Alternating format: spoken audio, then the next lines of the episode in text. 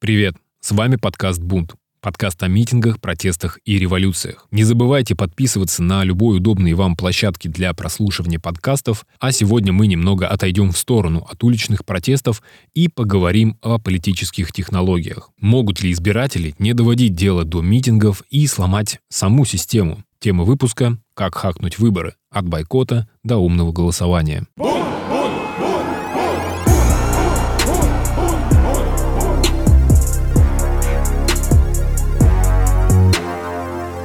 Сразу должен сказать на всякий случай, что «Умное голосование» — это инициатива ФБК, признанного экстремистской организацией. Теперь все, можно начинать.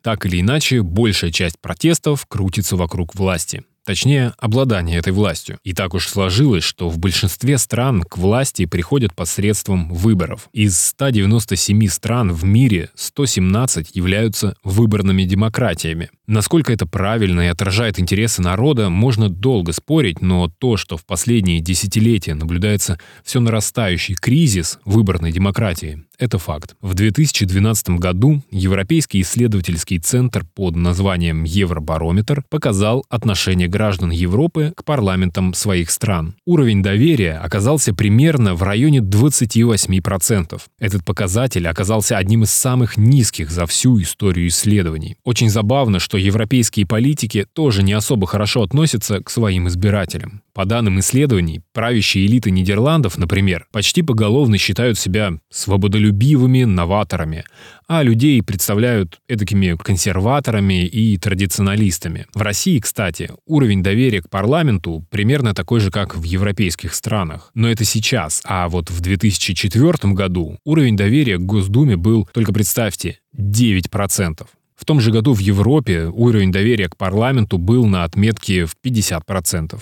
В начале десятых годов по Европе прошла череда протестных акций, связанных именно с политическим кризисом. Главным лозунгом такого кризиса можно считать слова одного из протестующих «Наши представители нас не представляют». В такой атмосфере нарастающей демократической усталости все чаще появляются политические популисты. Они считают, что решить все проблемы можно просто сменив одних людей на других. Такие лидеры позиционируют себя как людей из народа и, как следствие, представляют голос того самого народа, олицетворение народной справедливости. Политики-популисты всегда делят общество на народ и элиту и утверждают, что вот они-то как раз очень близки к народу, в отличие от своих оппонентов. Но на деле оказывается, что их главная цель лишь прибрать к рукам как можно большую часть электората, при необходимости окутав все это романтическим флером. Как правило, популисты и есть наиболее профессиональные политики, у которых амбиций больше, чем опыта.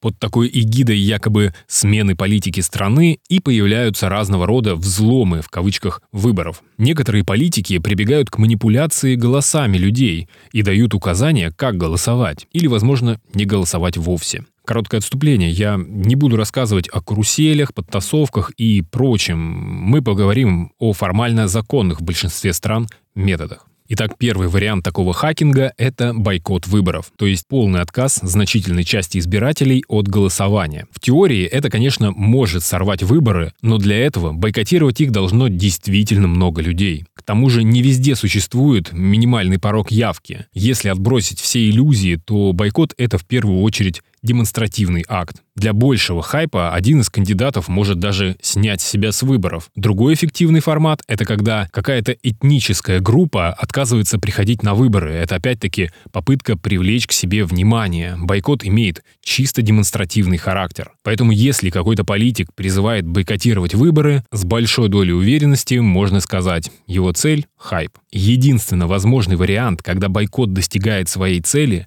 это когда в нем участвуют действующие партии, органы власти или чиновники. Вот тогда выборы действительно могут быть сорваны, но только могут быть. В истории не так много успешных бойкотов. Как, например, на парламентских выборах 1983 года на Ямайке. Здесь бойкот сработал с одним большим «но». Главная оппозиционная партия бойкотировала выборы, но в том, что бойкотировала выборы именно партия, кроется и успех, и провал этой затеи. В целом, по стране явка составила всего лишь 2,7%. Но бойкот заключался в том, что партия вышла из предвыборной гонки и сняла всех своих кандидатов. В итоге в 54 округах из 60 был всего один кандидат от правящей партии, которая и победила. Так как обязательного минимального порога явки не было, выборы признаны действительными. Но чаще всего призывы не ходить на выборы просто не оказывают видимого влияния. В 2018 году блогер Алексей Навальный и другие оппозиционные активисты призывали бойкотировать выборы президента России. Однако итоговая явка составила более 67%. На предыдущих президентских выборах явка была примерно 65%. Так что цифры говорят сами за себя. Следующий вид взлома выборов – это тактическое голосование. Это когда избиратель отдает свой голос кандидату, отличному от своих предпочтений. Такое голосование еще называют неискренним. Стратегическая форма голосования была отмечена давно. В 1876 году известный писатель Льюис Кэрролл, а по совместительству пионер в теории социального выбора, сказал так.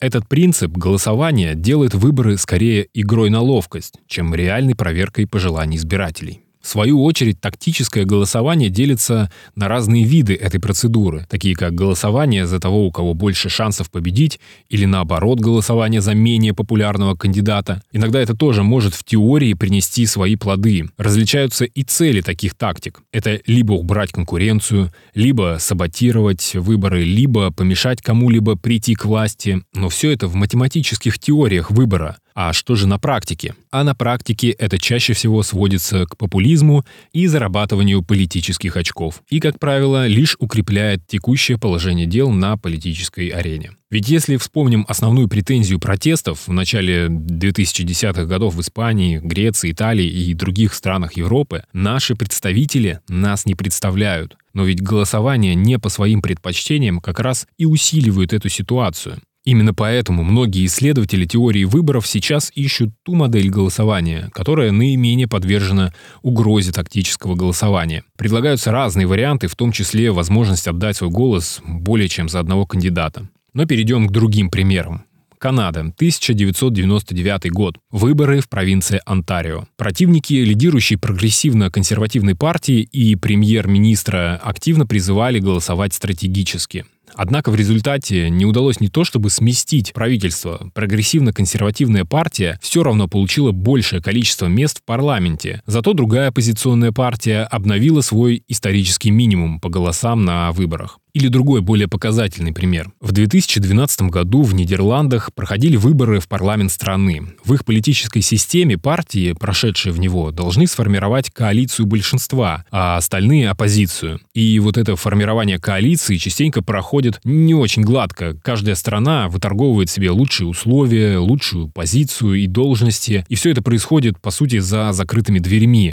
А пока коалиции нет, нет и парламента. Бывало, такие переговоры затягивались на несколько месяцев. Так вот, группа молодых людей сначала решила хакнуть сами партии. Они назвали свое движение G500, где G — это generation, то есть поколение, а 500 — это их количественная цель. 500 молодых людей должны были вступить в три крупнейшие партии, чтобы повлиять на их программы. Они должны были активно участвовать в партийных съездах и предлагать нужную движению G500 повестку. Это были молодые люди до 35 лет, так называемое потерянное поколение. Однако этот шаг вызвал много споров, ведь по сути нарушался сам смысл различия партий, потому как эти 500 человек продвигали именно свои интересы и свою программу. А перед выборами это движение еще и запустило сайт Stembreaker, что можно перевести примерно как «разделитель» или «нарушитель голосов». Идея была в том, чтобы дать возможность людям как бы разделить свой голос между партиями. Например, 50% за одну, 30% за другую и 20% за третью. Сайт объединяет объединит все пожелания и дальше сформирует рекомендации для пользователей, как голосовать. В выборный день всем придет смс с текстом, за какую партию отдать голос. Не успев запуститься, эта инициатива сразу подверглась огромной критике. Причем не только среди партий, но и среди избирателей. Главная претензия заключалась в непрозрачности составления рекомендаций. Люди задавались вопросом, вы не верите политикам, но верите обычные смс в своем телефоне. Как так? Скепсиса добавили и публикации на форумах форумах для программистов статей об уязвимости сайта, а ведь на нем необходимо было полноценно зарегистрироваться. Мне не удалось найти информацию о достоверности данных, но перед выборами в сеть выкладывали некие базы с телефонными номерами, именами и адресами тех, кто зарегистрировался на сайте Stembreaker. И тут ситуация очень похожа с умным голосованием в России. Все время его существования сопровождается скандалами и сливами персональных данных разной степени подробности. И это еще не последнее сходство.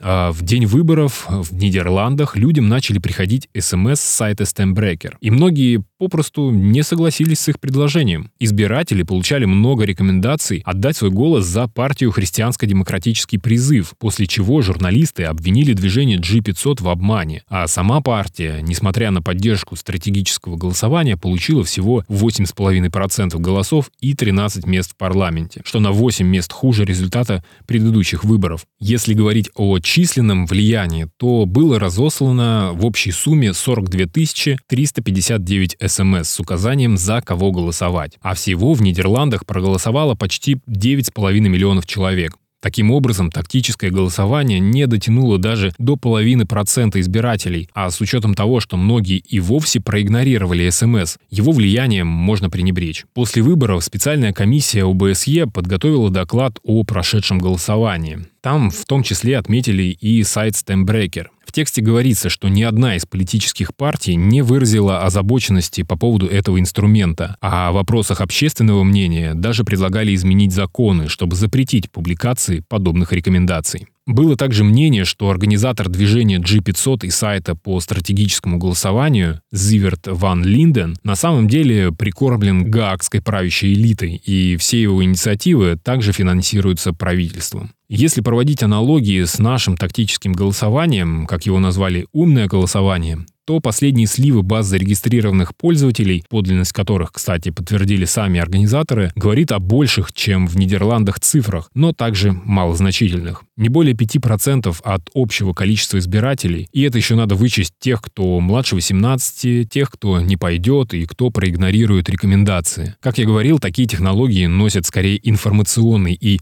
имиджевый характер. Как-то серьезно повлиять на исход крупных выборов им тяжело. Если говорить о результатах тактического голосования на выборах в Мосгордуму в 2019 году, то есть интересная научная статья на эту тему. В исследованиях двух политологов, Большакова и Перевалова, приводятся такие данные. Измерив путем сопоставления уровня поддержки кандидатов на этих и прошлых выборах в Мосгордуму, количественный эффект протестного и тактического голосования, изучив значимые связи между различными показателями и рассмотрев возможное воздействие на исход голосования, явки избирателей, уровня конкуренции и электорального потенциала округа, авторы приходят к выводу, что успех оппозиции был обеспечен сочетанием двух факторов – ростом протестных настроений, сократившим электоральную базу выдвиженцев власти, и снижением уровня конкуренции внутри оппозиции, обусловленным как стратегией умного голосования, так и дисквалификацией кандидатов. Эти факторы обеспечили основной переток голосов от административных кандидатов и слабых оппозиционеров